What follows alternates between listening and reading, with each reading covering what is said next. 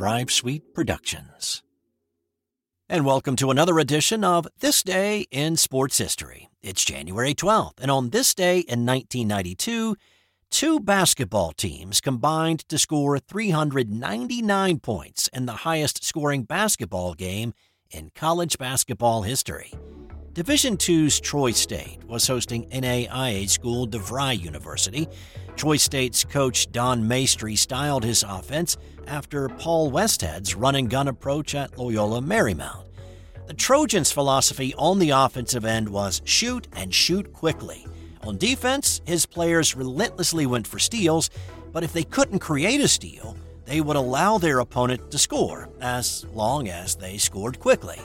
Every game was a track meet that was meant to wear the other team down. And on this night, DeVry was not only overmatched, but they were additionally handicapped by only having seven healthy players.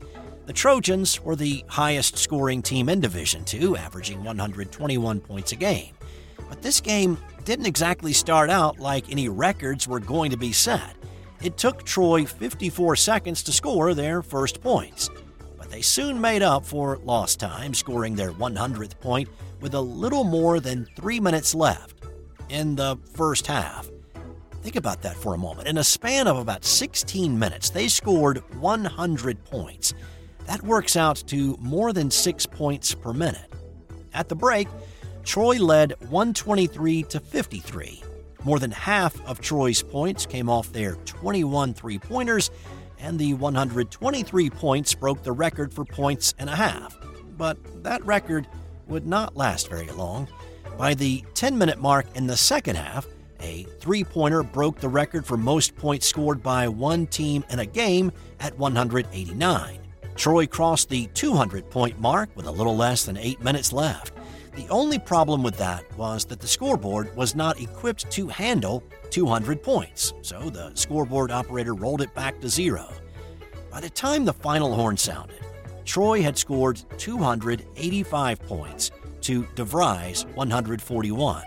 Troy's 135 second half points broke the record they set in the first half. They sank 33s in the second half, which was more than the previous full game record of 25. 10 of 11 Trojans scored in double figures. And you're probably thinking that one guy who did not score double digits was you know, some scrub who came off the bench late. But it was the guy who scored the first points. He never scored again. In fact, he never took another shot. And how about free throws? Surely there had to be lots, right? Nope, there were only three free throw attempts in the game. Troy made all three of them, which really goes to show you there was literally no defense played in this game. Troy had 28 steals and forced 44 turnovers. And if you can stand one more surprising fact from this game, the leading scorer was actually DeVry's Dartez Daniel, who scored 42 to lead all scorers and the highest scoring collegiate basketball game played on this day in 1992. Also on this day, in 1969, the New York Jets beat the Baltimore Colts 16 7 in Super Bowl III, supporting quarterback Joe Namath's famous drunken guarantee of a win three days earlier.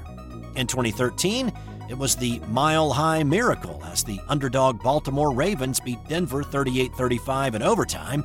It took a 70 yard pass from Joe Flacco to Jacoby Jones with less than a minute to play to force overtime and then the Ravens' Justin Tucker kicked the 47 yard game winner in the second OT in what is the NFL's fourth longest game on record. And in 1995, the O.J. Simpson murder trial got underway in LA. That's all for today. When you have a moment, rate, review, and subscribe. Thanks for giving this episode a listen today. Send me an email if you have an idea about a future episode or if I made a mistake at some point. You can find the email in the show notes. Have a great rest of your day, and I'll see you here tomorrow for another edition of This Day in Sports History.